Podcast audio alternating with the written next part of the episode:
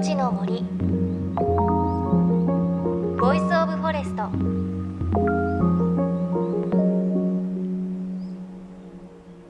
おはようございます。高橋万里恵です。東京では世田谷区の梅ヶ丘というその名の通り梅で有名な地区の羽根木公園というところで世田谷梅祭りが今まさに始まっています。各地で梅の花見頃になっていますよね。我が家も玄関に梅の盆栽があるんですけれど綺麗に薄いピンクの梅の花を咲かせています。あのすごく玄関ね寒いんですけれど綺麗な花咲かせていて家の中にいるとあまりわからないんですけれど外から帰ってくると玄関ふわーっと梅のいい香りがします。ね外はすごく寒いんですけれどこの香りを嗅ぐと春も近いんだなと感じます。さあ JFN38 局を結んでお送りします。いのちの森 Voice of Forest。この番組は森の長城プロジェクトをはじめ全国に広がる植林活動や自然保護の取り組みにスポットを当てるプログラムです。各分野の森の賢人たちの声に耳を傾け森と共存する生き方を考えていきます。今週は先週に引き続き街中のアスファルトの割れ目電柱の根元ブロック塀の穴石垣などいろいろな隙間から生えている植物たちをめぐるお話です。街を歩くときちょっと下を向いて歩くだけで目に留まる隙間の植物たち。実際どんなところにどのくらい存在するものなんでしょうか？塚谷教授の職場文京区本郷東京大学の周りの石垣を実際に案内していただきました。これ西洋タンポポ冬越しのために今縮まってるだけですね、えー、姫常温と春常温と両方あるみたいですし344種類はこの一角にありますね。ここにもう一種類オニタビラコがいてオランダミミナングサがいるのでヒマレチの肉っぽいから多分8種類目でこれが名前がちゃん和名がちゃんとついてないんですけどコウメ犬のふぐりっていうのかな。気化植物なんですけどが生えていてで片ばみがあってでここにあのもう一つシダ植物なんですけど今までシダじゃなくてこれシダ植物猪本草っていうシダがここに生えてますね。ちょっとそこに行くともう一種類出てきて仏の座ですね。つるそばがいてこれもう隙間こじ開けて無理やり潜り込んでツンツン。これ犬ビワですね。犬ビワ。さっきのこれがちょっといじけたやつかもしれないです。いじけた、うん、犬ビワ。寒くて。寒くていじけてたんだ。やっぱりあのちょっとした距離で顔ぶれが変わりますよね。向こうと顔ぶれがだいぶこっち違うでしょ端っこの方と。一見外から見ると分かんないですけどこの石とかそうですけどここ湿ってるでしょ。水の湿り具合結構均一じゃないみたいでまあ、そういうのにもよるんじゃないでしょうかね、まあ、だから遠くから見て分かることもいろいろあるし近寄ってみるとなんでっていうのもいろいろあるしまあそれなりに楽しめるんじゃないでしょうか。東京大学は周囲を高さ1メートルぐらいの石垣これかなり古い石垣に囲まれているんですが塚谷先生と一緒にたった50メートルくらい歩いただけで今ね名前の挙がったような様々な隙間の植物見つかりました。先生だから見つけられたんでしょうね。ちょっと中で言ってましたけれど寒くていじけたやつがいるってちょっと可愛いですよね。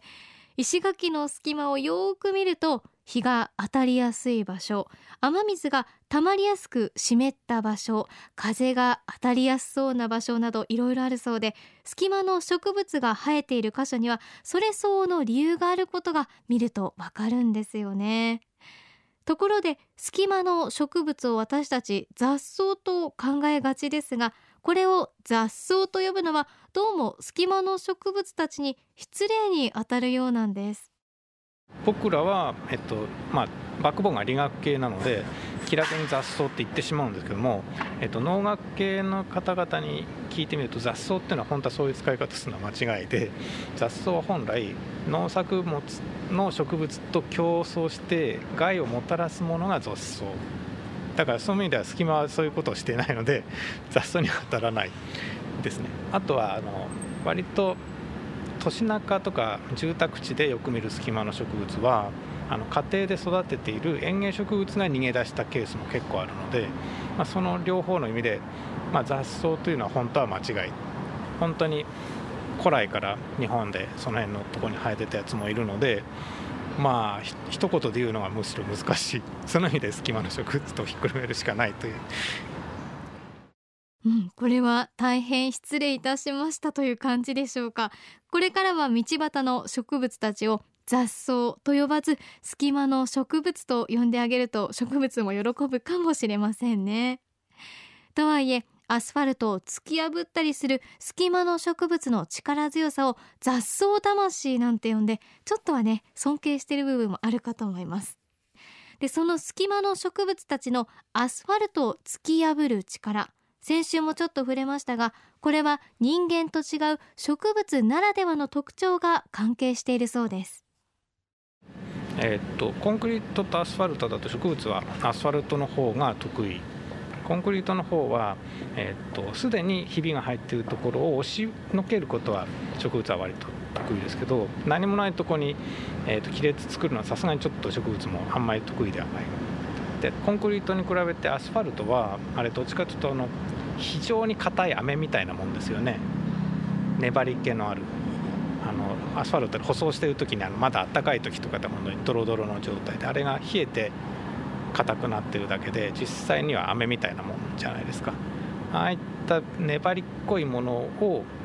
壊す時には、まあ、ドリルとかああいうので強い力でいきなりやってもなかなか壊れないあの粘り気があるために。その代わり弱い力でもいいからじっくりかけていくと一種の流動性のある飴みたいなものなのでゆっくり押されただけ動く。で人間はそんなに辛抱強く押してられないので 人間にとっては機械で壊すしかないんですけども植物はもともとゆっくりしか動かないので動いた分ちゃんとアスファルトも動いてくれるというのでだからよくある出てくるのは駐車場なんかでアスファルト引くとしばらくすると草だらけになるっていうのは それですね。今回塚谷さんと一緒に散策した東京大学周辺の石垣にはいわゆるスミレもありました。取材をしたのはまだ1月下旬ということでもちろん花はつけていませんでしたがこのスミレすごく気まぐれな隙間植物だということを教えてもらいました。スミレは割と隙間は好きみたいで、まあ、駐車場の割れ目だとかそういうところで割と頻繁に土地の中でも見ますけどもあれ過酷なように見えるところでは生えてんだから大事に鉢に植えたらもっと喜ぶだろうと思うとそうでもなかったりするんです。日本にスミレってすごいたくさんいるんですよで世界的にもスミレの種類が多い国でしかも園芸価値のある高いものもたくさんいるんですけどもその割にあの園芸化されてないじゃないですかあれなぜかっていうとあのややはり野におけスミレかなっていう通りで生えてくるのを取ってきて植えると植えた年は咲くんですけど次ぐらいからだんだん嫌がってどっか行っちゃう消えちゃうことが多いんですよ。まあ、よくこういう野草を育てるのは好き好きな趣味の人たちの間でよく言うのがスミレはもし育てたかったら一鉢自分の庭なり棚の真ん中辺に置いとくと。でその後種が勝手に飛ぶので飛ぶしアリがその辺にいるアリが勝手に運ぶので運ぶ運んで自分が好きな場所を見つけるのを待った方がいい。自分でここって決めると勝手にスミレが飛んでって自分が好きなところで生えたところでそこで育てるのがいいと言われる。なんかえり好みがあるんですけど何が好きなのかよくわからないんですよ。だから勝手に生えてくるのを待つ方が間違いがない、まあ、そういうのを例外とすれば大概隙間にいるやつは普通に植えてもま育ちます、はい。えーと、僕はもともと植物が専門なんで、えーと、植物の側を基準に考えると人間の方がむしろ変わった生き方してるなって思っているので あの通とは見方逆かもしれません。例えば光を感じることはできるけど人間みたいに焦点を合わせるってことができるわけじゃないので自分に自分に当たってる光しか見られない。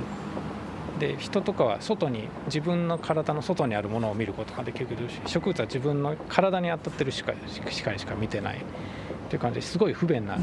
生き物ですよね。だけどそれでも与えられた環境をうまく使ってその生きてるところを見ると人間の生き方をなんか彷彿させるとこがいろいろあるじゃないですか。って考えると人間って何してるんだろうなっていうのは逆にまあ、自由なのに、まあ、人間から見るとなんか閉じ込められてるみたいだし狭そうだしと思うけどあっち側から見てみたら、ね、邪魔者周りに誰もいなくて光が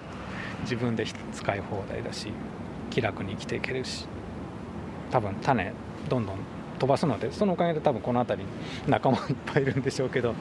まあ、繁殖も不自由してないみたいだし。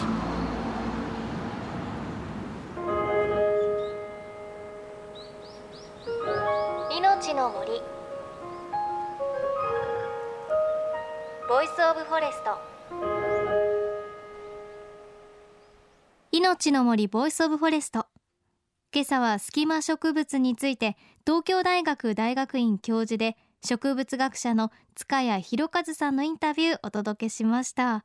なんか隙間植物の見方変わってきましたね。というか今まで実は見てもいなかったんだなと思うんですけれど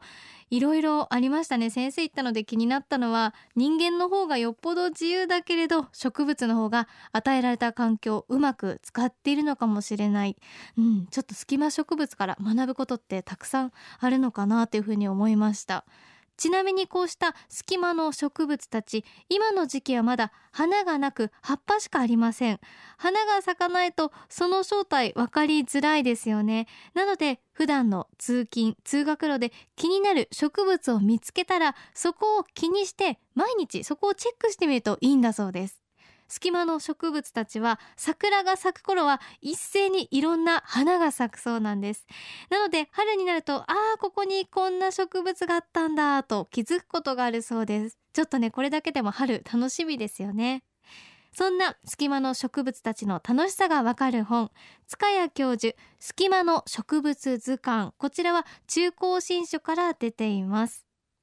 そして番組ではあなたの身近な森についてメッセージお待ちしています。メッセージは番組ウェブサイトからお寄せください。いのちの森 Voice of Forest。お相手は高橋万里恵でした。命の森の森。